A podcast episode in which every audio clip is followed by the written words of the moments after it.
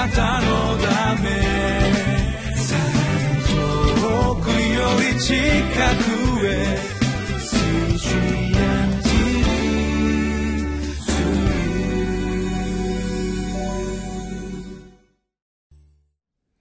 皆さんこんにちは。しちがつにじゅうさんにち月曜日、リビングライフの時間です。私は日本キリスト教団深沢教会牧師の斉藤敦史と申します。本日も皆様と共に御言葉の恵みをいただいてまいりましょう。本日私たちに与えられました御言葉は、新約聖書使徒の働きじゅうきゅうしょういっせつからじゅっせつです。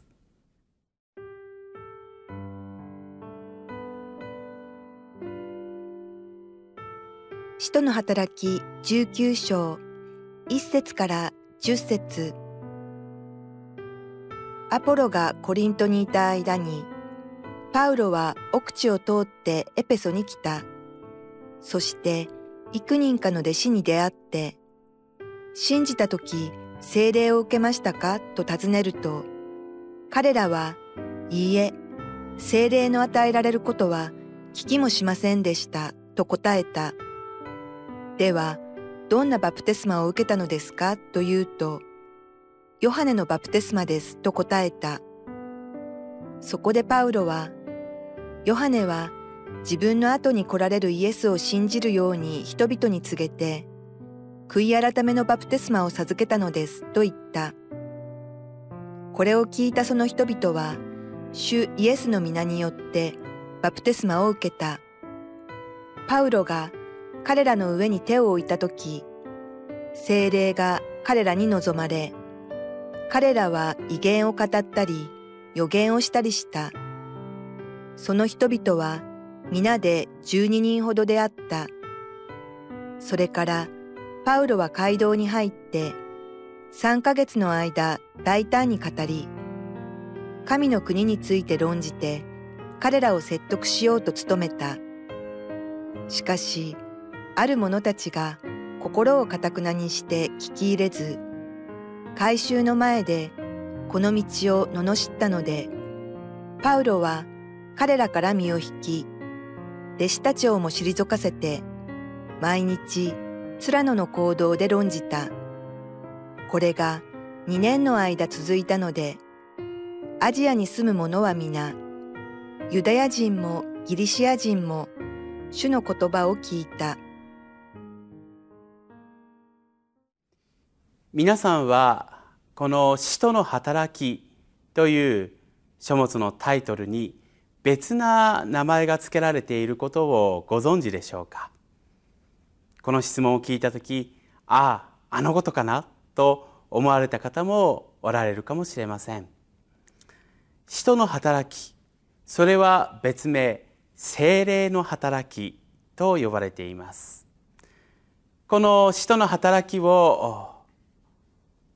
読み、またそこに登場した人物は、聖霊様のこの導き、また注ぎによって、キリストを救い主として述べ伝える、そのような働きに出会い、またそのような働きに預かったことが描かれています。ですから、私たちはこの使徒の働きにある人たち、また宣教者たちの働きを通して、聖霊様が私たち一人一人に対して、どのような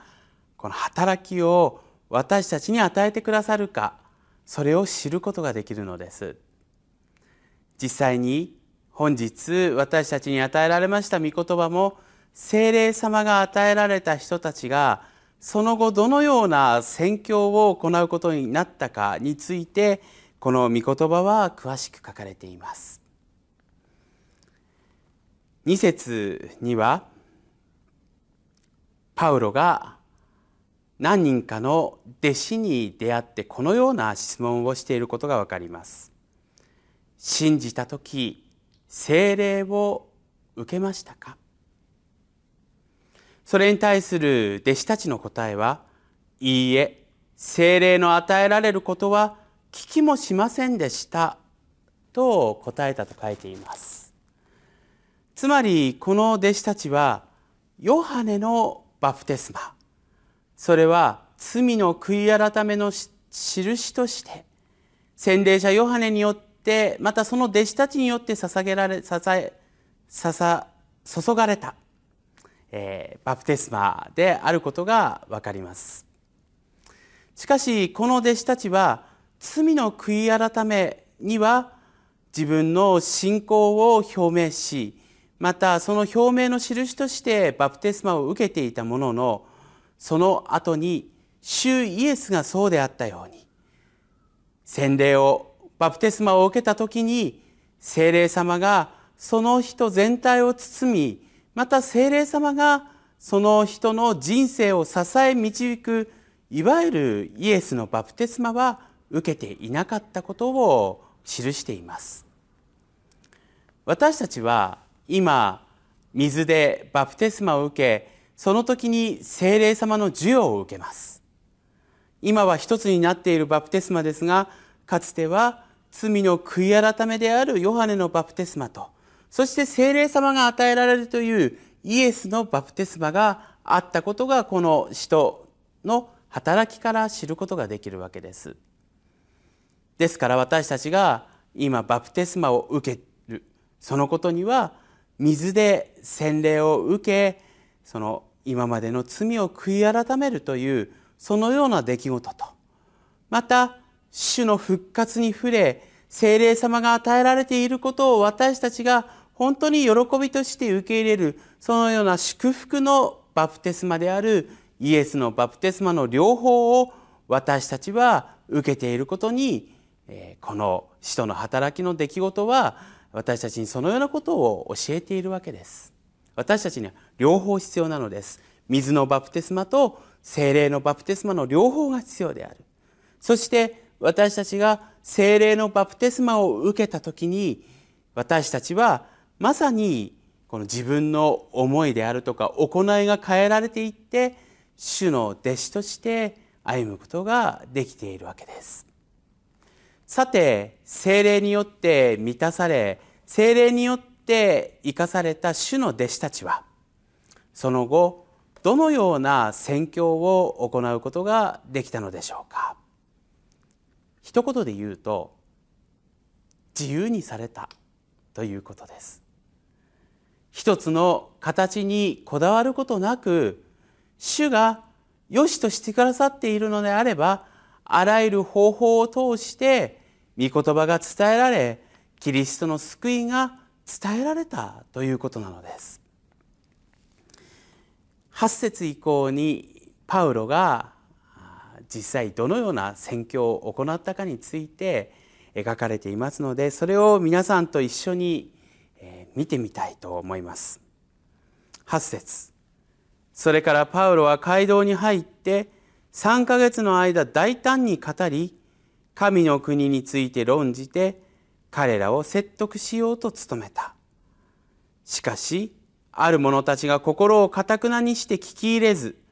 改宗の前でこの道を罵ったので、パウロは彼らから身を引き、弟子たちをも退かせた。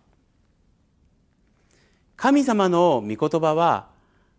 毎安息日に行われるそのような礼拝において語られました。その街道を用いてパウロは旧約聖書の御言葉を用いて、この私たちが待っている、そして来たるべき救い主とはイエス・キリストであるということを大胆に述べ伝えました。しかしさんかげつ、さんかげつといったら結構な月日ですが、さんかげつ述べ伝えたけれども、街道で思うような結果を得ることはできませんでした。先ほど読んだ聖書の言葉の中には、ある者たちが心をかたくなにして聞き入れなかった、そして改宗の前でこの道を罵ったと書いています。まさにパウロやその弟子たちにとっては、福音を述べ伝えるにあたって障害となりました。大変だった。ではパウロやその弟子たちはどうしたのでしょうか。信じる者が与えられるまでずっとここで述べ伝えるのだ。もちろんそれも宣教の一つの方法と言えましょ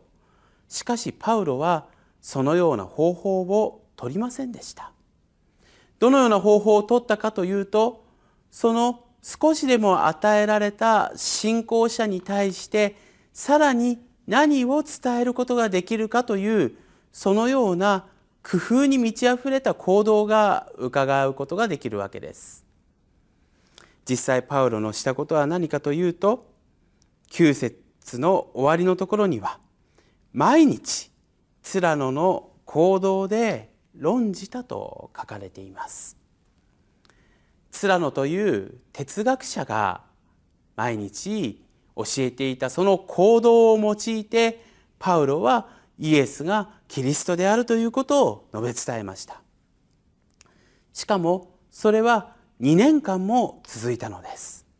その結果、この聖書に書かれているのは、アジアに住む者は皆、ユダヤ人もギリシャ人も主の言葉を聞いたとあるのです。私はここに大きなパウロの心を見ることができます。一言で言えば、パウロは決して頑なではなかったということです。主の御言葉が述べ伝えられるのであれば、パウロはどんな方法を用いてでも、哲学の行動を用いたとしても、そこでキリストを述べ伝えを教えることに専念したのです。私たちは街道で御言葉が述べ伝えられ教えられることを当たり前のものとして受け止めていますし、それが今の世界では何の差し障りもなく行われているのを知っています。しかし私たちは伝道する場は教会だけなのでしょうか。そうではありません。キリストの福音を必要としている人々がその場所にいるならば、私たちは街道であっても、公園であっても、道端であっても、学校であっても、会社であっても、町内会であっても、そして家庭であっても、キリストの喜びを伝え分かち合う場はいくらでもあるということなのです。私たちはそのことにこだわらなくてもいいのです。そして私たちのうちにそのこだわりがもしあるとするならば、私たちのこだわりを打ち破いてくださるのは聖霊様の恵みです。聖霊様は私たち一人一人をその自由な風を吹かせて、宣教の技を先頭に立ってなさしめてくださいました。だから今世界中で神の言葉を聞くことが許され、その祝福に預かり、喜びを味わっているのではないでしょうか。私たち聖霊様によって導かれるとは一体どういうことなのかを考えさせられる本日の御言葉なのです。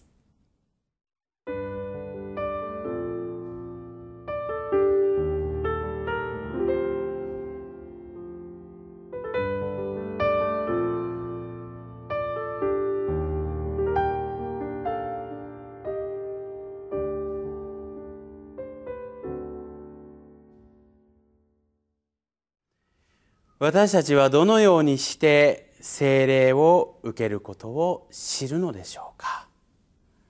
結論から申し上げます。私たちはいつでも聖霊様の恵みをいただくことができます。ただ私たちは一つだけ、たった一つだけ条件があります。それは聖霊様をいただきたいという思いがあることと、聖霊様が私たちを助ける存在なのだということを認めることです。私たちはそれを受け入れ認めるときに聖霊のバプテスマを受けることができます。何か人が選ばれて、この人に特別に授与されるものである。あなたたちは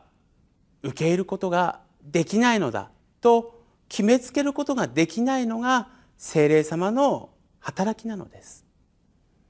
私たちが本当に聖霊様によって生かされていきたい。聖霊様が与える私たち一人一人を本当にこだわりから解放し自由にさせてくださる、そのような働きを本当にこの私も受けたいと思うならば、聖霊様は与えられます。私たちが聖霊様に満たされた時、私たちは主を第一にする心がより明らかにされます。その上で主を信じるということが決して束縛に満ち溢れたものではなく、自由と解放が与えられ、本当に主の御心をし、主に共に歩もうとする、そのような思いが与えられる。そうすることによって私たちは聖霊様の恵みというものをますます知るものとさせられるのです。あなたのため遠くより近くへ